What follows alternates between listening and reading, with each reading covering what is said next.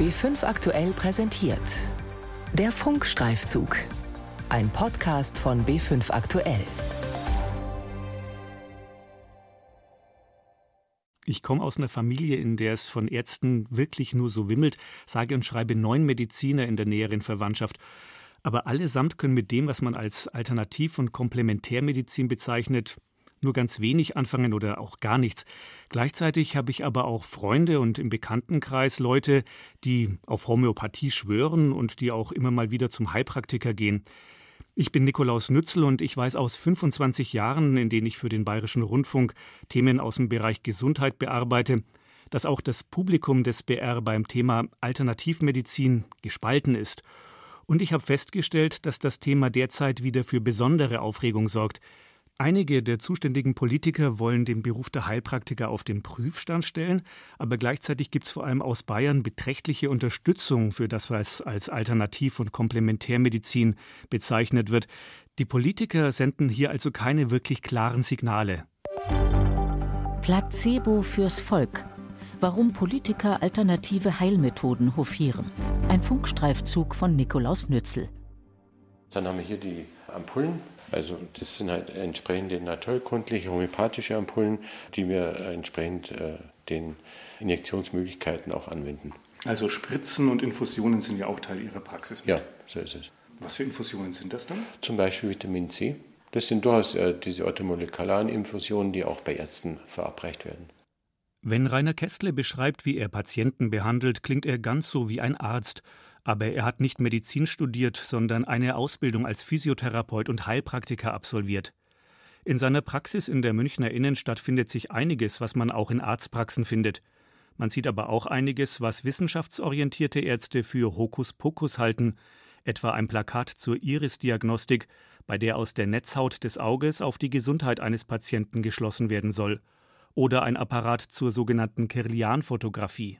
Das ist etwas, was nicht so verbreitet ist. Es ist letztendlich eine Fotografie des elektrischen Feldes des Menschen und im Zusammenhang mit den Akupunkturmeridianen kann man da wieder Rückschlüsse machen, wo energetische Stauungen sich bei Menschen befinden könnten. Kestle weiß, dass viele wissenschaftlich orientierte Mediziner seine Ansätze skeptisch sehen oder ihnen gar mit offener Ablehnung begegnen.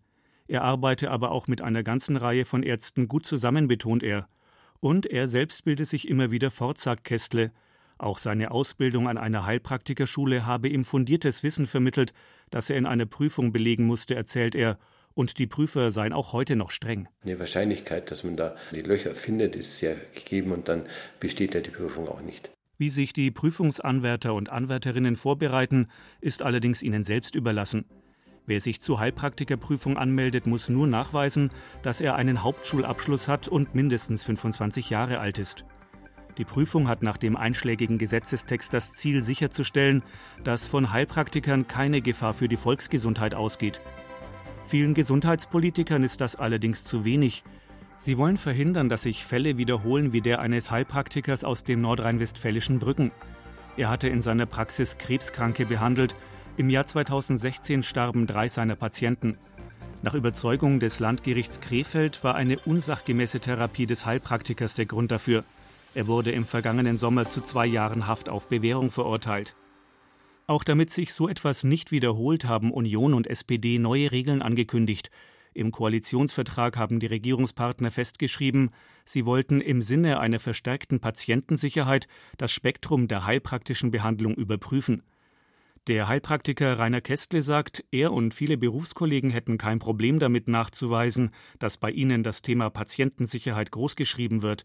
Die Pläne aus Berlin machen ihm aber auch Sorgen. Andererseits sehe ich auch Gefahrenmomente da drin, dass man auch versucht, den Heilpraktiker-Berufsstand zu verbieten und ihn zu reduzieren. Derzeit ist der Berufsstand der Heilpraktiker weit davon entfernt, reduziert zu werden. Die Zahl der Männer und Frauen, die eine Heilpraktikerprüfung erfolgreich ablegen, ist in den vergangenen Jahren zügig gestiegen. Für Gesamtdeutschland gibt es keine genauen Zahlen, aber die Berufsverbände gehen von rund 60.000 Menschen aus, die in Heilpraktikerpraxen beschäftigt sind. Dabei ist Bayern definitiv eine Heilpraktiker-Hochburg. Die Statistik des Landesgesundheitsamts zeigt, die Zahl der gemeldeten Heilpraktiker hat sich im Freistaat in den vergangenen 15 Jahren mehr als verdoppelt, auf deutlich über 23.000. Inzwischen gibt es in Bayern mehr als doppelt so viele Heilpraktiker wie Hausärzte. Dennoch sind viele Angehörige des Berufs in Alarmstimmung. Nicht nur die Koalitionsvereinbarung, wonach ihr Beruf auf den Prüfstand gestellt werden soll, sorgt für Unruhe. Auch Papiere wie das Münsteraner Memorandum, das eine Gruppe von Wissenschaftlern im Jahr 2017 veröffentlicht hat, haben hohe Wellen geschlagen. Der Biologe und Wissenschaftsautor Christian Weimeyer hat daran mitgearbeitet. Er sieht in der Tätigkeit von Heilpraktikern Risiken. Dass auf sinnvolle Therapien verzichtet wird, weil man dem Heilpraktiker vertraut und dass man dadurch Krankheiten verschleppt. Und das lässt sich im Einzelfall ähm, so gut wie gar nicht nachweisen. Aber das ist die große Gefahr. Die 17 Autoren des Thesenpapiers, zu denen zehn Professoren verschiedener Fachbereiche gehören, stört vor allem eines, dass es einen Beruf gibt, der einen großen Spielraum hat, Gesundheitsprobleme von Patienten zu behandeln, ohne dass die Angehörigen dieses Berufs zwingend eine Ausbildung absolvieren müssen. Dass Heilpraktiker eine Prüfung ablegen, löst nach Ansicht von Christian Weimeyer das Problem nicht, im Gegenteil.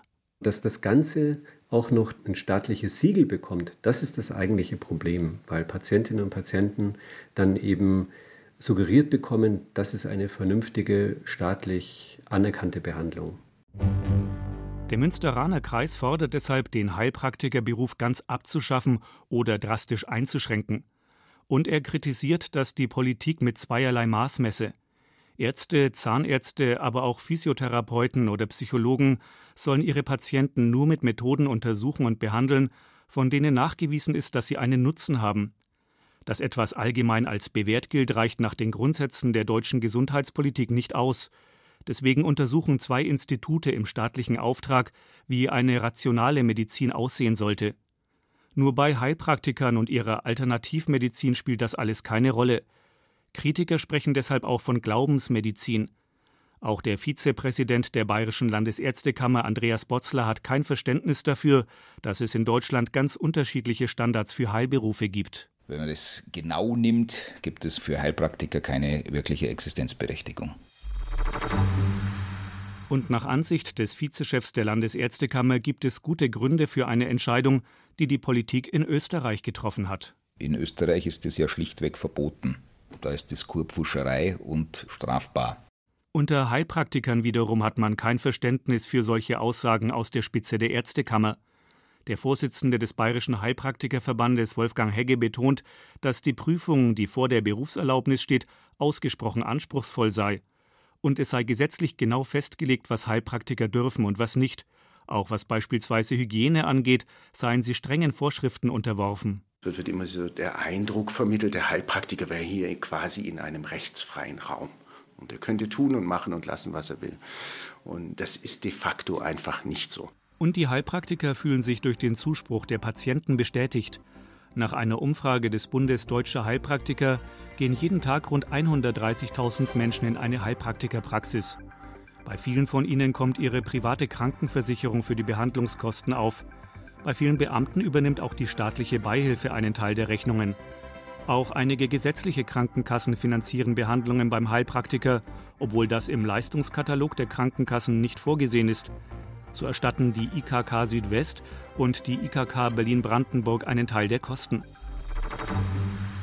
Der Vorsitzende des Heilpraktikerverbandes Bayern, Wolfgang Hegge, sieht in solchen Entscheidungen eine Anerkennung für Bemühungen seiner Kollegen, möglichst hohe Qualität zu liefern. So betreibt sein Verband eine eigene Schule, die eine dreijährige Ausbildung mit insgesamt 3000 Stunden Unterricht anbietet. Daneben seien die Berufsvertreter auch regelmäßig im Gespräch mit Politikern, auch über Fragen der Qualität. Über Jahre hinweg pflegen wir einen guten und sehr guten Kontakt in die Landespolitik. Und das macht es leichter, sachlich zu debattieren, zu diskutieren. Insofern hat Bayern da mit Sicherheit auch eine herausragende Stellung. Dass die Anhänger der Alternativ- und Komplementärmedizin bei bayerischen Politikern besonders viel Gehör finden, hat auch ein Beschluss gezeigt, den der Landtag Anfang November gefasst hat.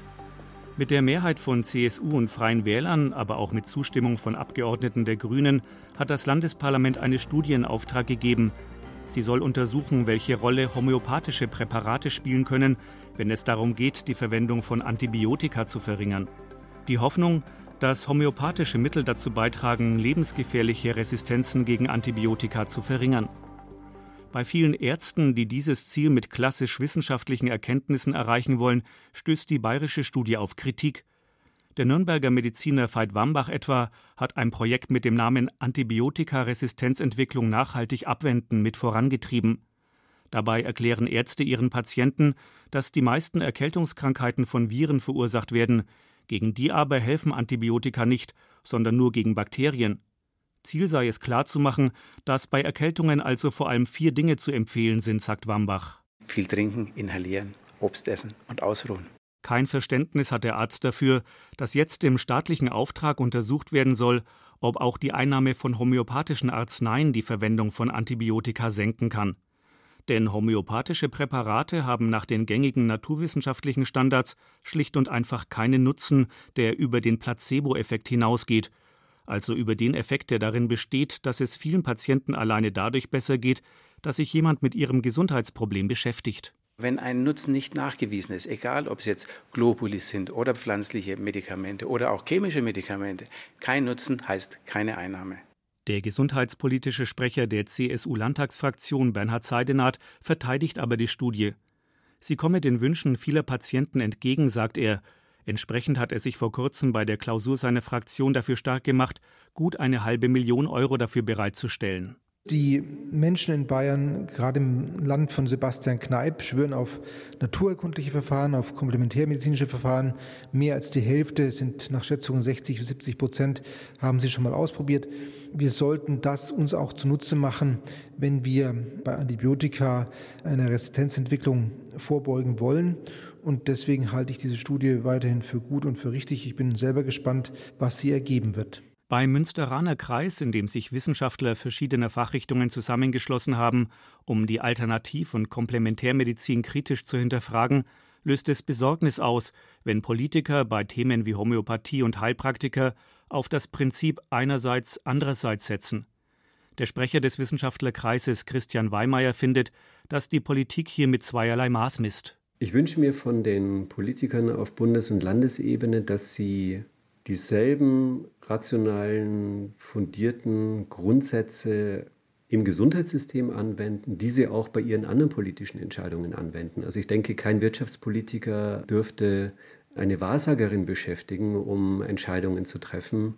Kein Außenpolitiker dürfte auspendeln, ob er jetzt einen Vertrag unterzeichnen soll oder nicht. Und im Gesundheitswesen dürfen das Politiker aber schon.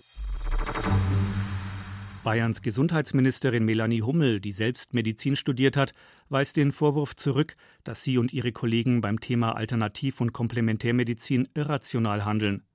So werde die Vereinbarung aus dem Koalitionsvertrag, das Spektrum der heilpraktischen Behandlung zu überprüfen, umgesetzt, aber sie wünsche sich dabei Differenzierungen, sagt sie.